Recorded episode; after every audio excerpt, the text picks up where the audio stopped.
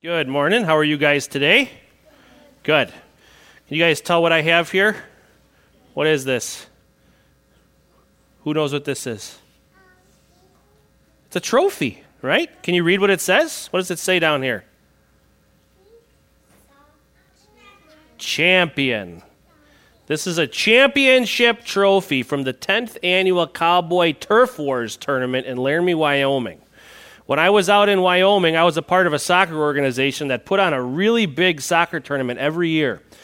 Players from Nebraska and South Dakota and Wyoming and Idaho and Utah and Colorado from all around the area would come to Laramie, Wyoming in the middle of winter to play this tournament at the big indoor practice facility from the University of Wyoming.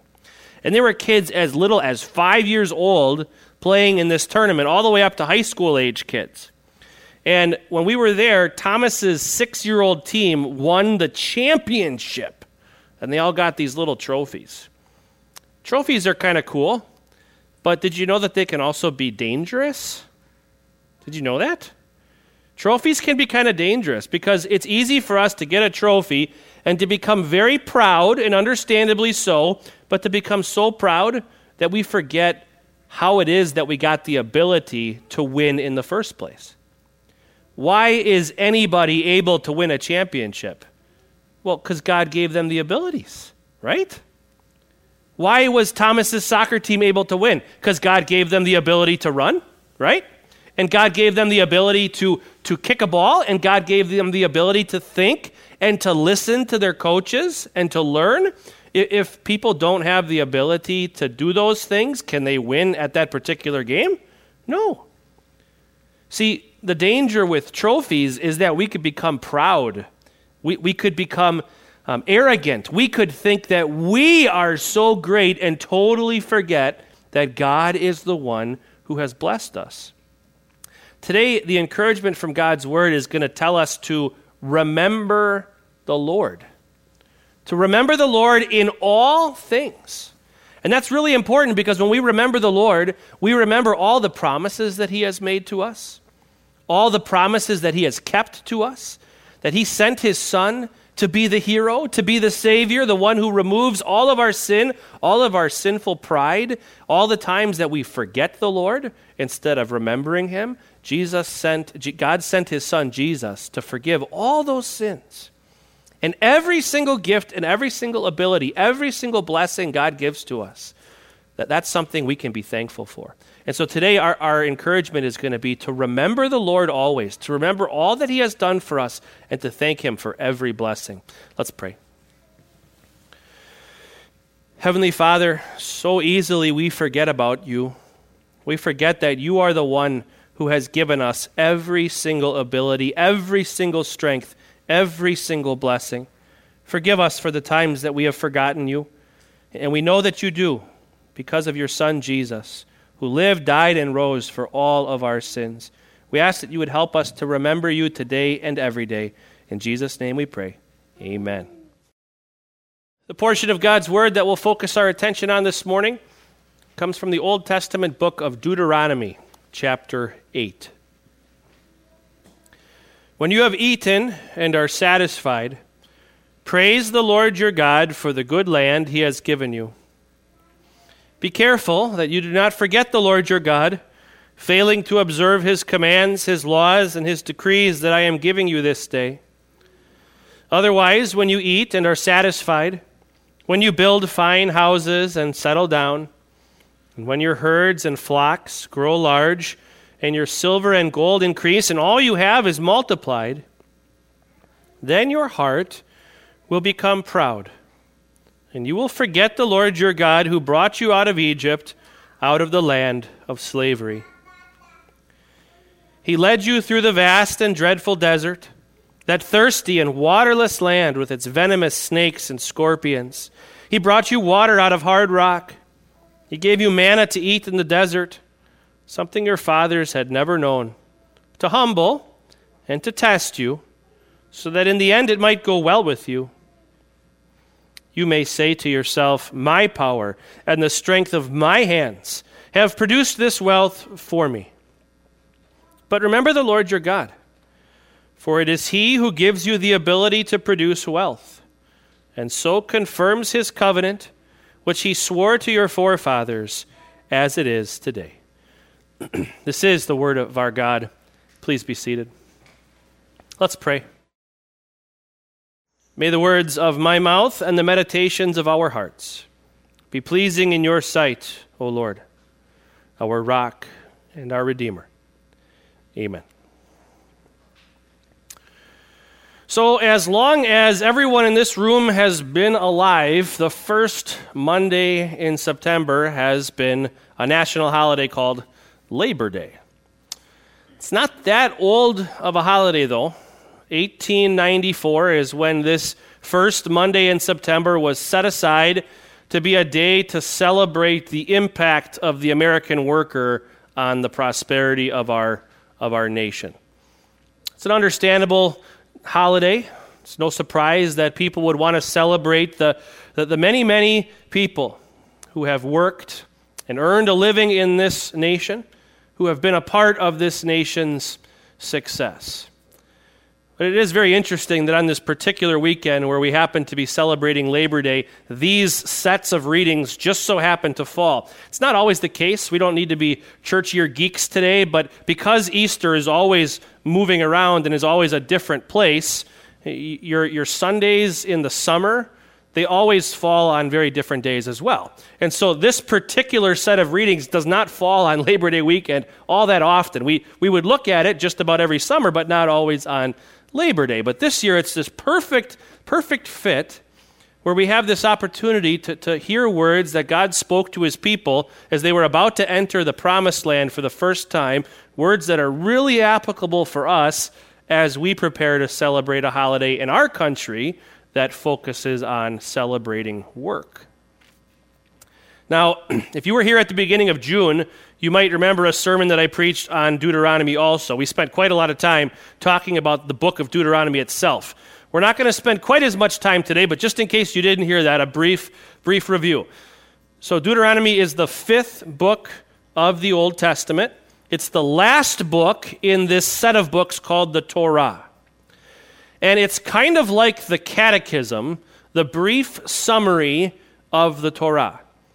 And, and here's why when God brought his people out of Egypt, the 10 plagues, the, the parting of the Red Sea, shortly after that, he said, All right, it's time to go into the promised land, the land that I promised on oath to your fathers, Abraham, Isaac, and Jacob. But they got scared. All the fighting men thought that their, their enemies were too big and too powerful and they were not going to be able to win. And these were people who just walked through a sea on dry ground and then turned around and watched the army of Pharaoh drown in the sea behind them. They, were, they had no reason to doubt. And yet they did. And so God sentenced them to wander for 40 years in the desert. Well, why 40 years? Because that's how long it would take for all the fighting age men who left Egypt to, to die. God said none of them would step foot in the promised land because they doubted. So now you fast forward 40 years, here we are. There's a new generation of fighting men who are going to go in and actually take the promised land. And God says to Moses, Before we go in, let's review. Let's review everything. And that's what the book of Deuteronomy is. It is a review of everything God said and everything God promised, everything that had happened. And like any loving father who knows what's about to happen for his children because he's experienced it, he knows what they're about to go through, he gives these warnings to prepare them. Because God knows that as they transition from 40 years of nomadic wandering, transition from eating the same food every day and sleeping in the same tent every night, as they transition from that to what they're about to experience, it's going to be an incredibly stark contrast. Their new life is going to seem remarkably luxurious, and God wants them to be prepared for that. God wants them to be prepared for this life of luxury and all the temptations that are going to come with it.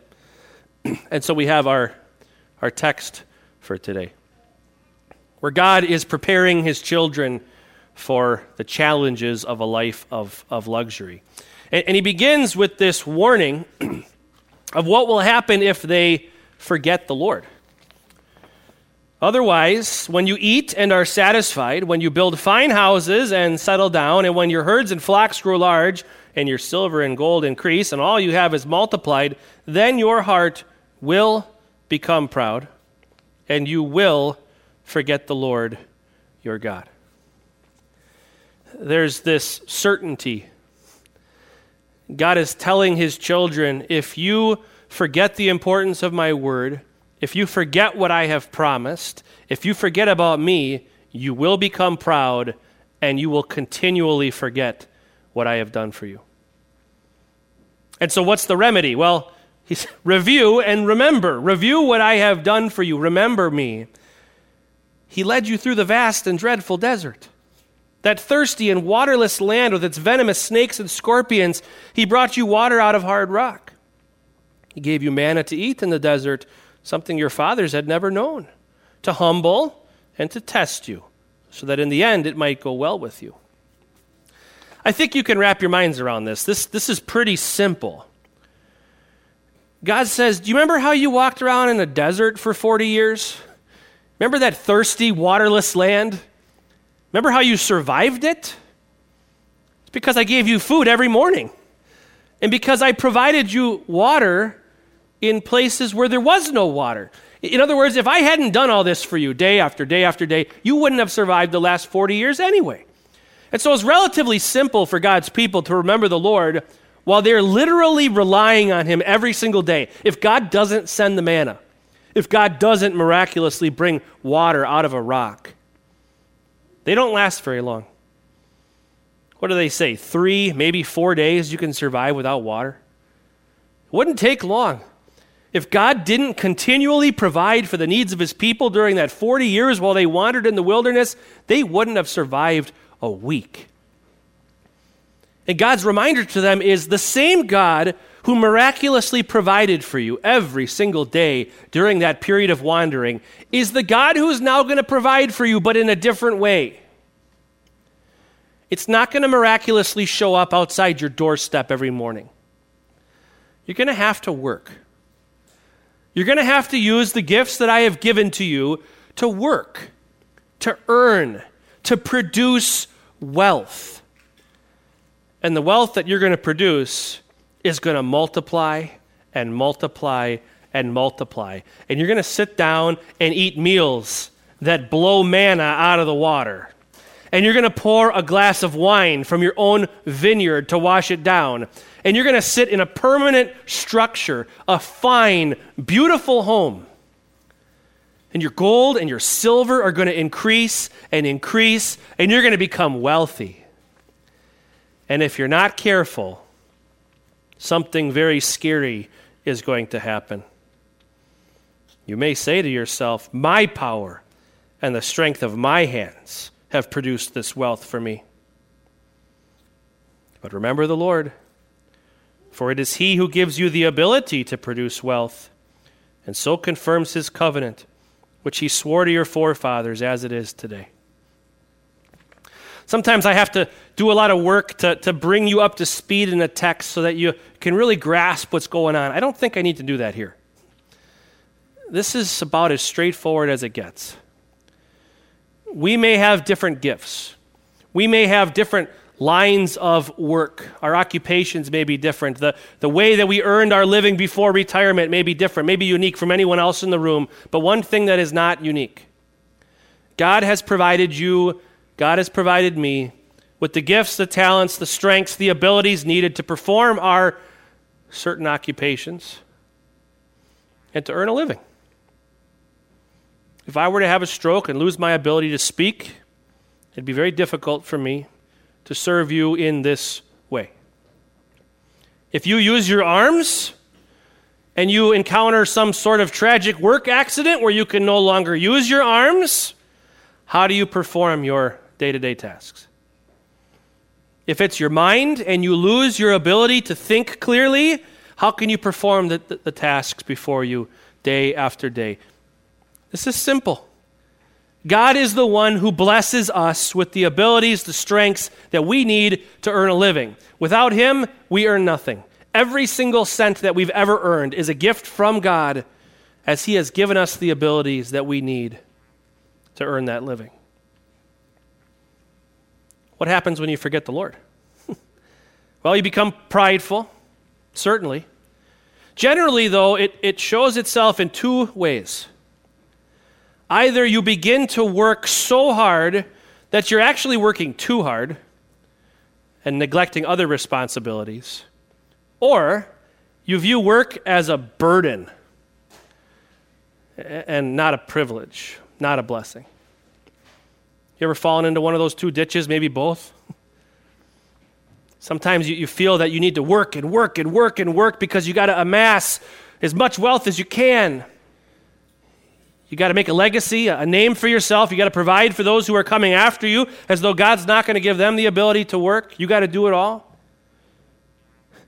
I know many of our, our elders, many of our grandparents, parents, people who lived through really hard times like the Depression, they, they did come out of it with such a hard work ethic that they, they felt the need to provide generations down the road. Like maybe they could work so hard that they could make sure that there'd be security to protect from future problems. Is that a healthy attitude? Is that an attitude that relies on the Lord to provide?